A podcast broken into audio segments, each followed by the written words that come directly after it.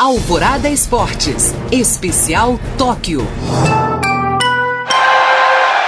O time Brasil fechou o primeiro fim de semana de competições das Olimpíadas com três medalhas. Uma delas é de Raíssa Leal, a fadinha do skate, que conquistou ontem a prata no street feminino.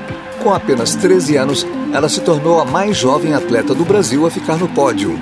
Quem também ficou em segundo lugar foi o skatista Kelvin Huffler, que abriu a contagem de medalhas do Brasil em Tóquio no sábado.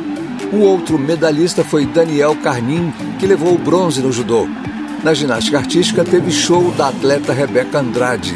Ela garantiu a vaga em três finais: no salto, no individual geral e no solo, depois de se apresentar ao som do funk Baile de Favela.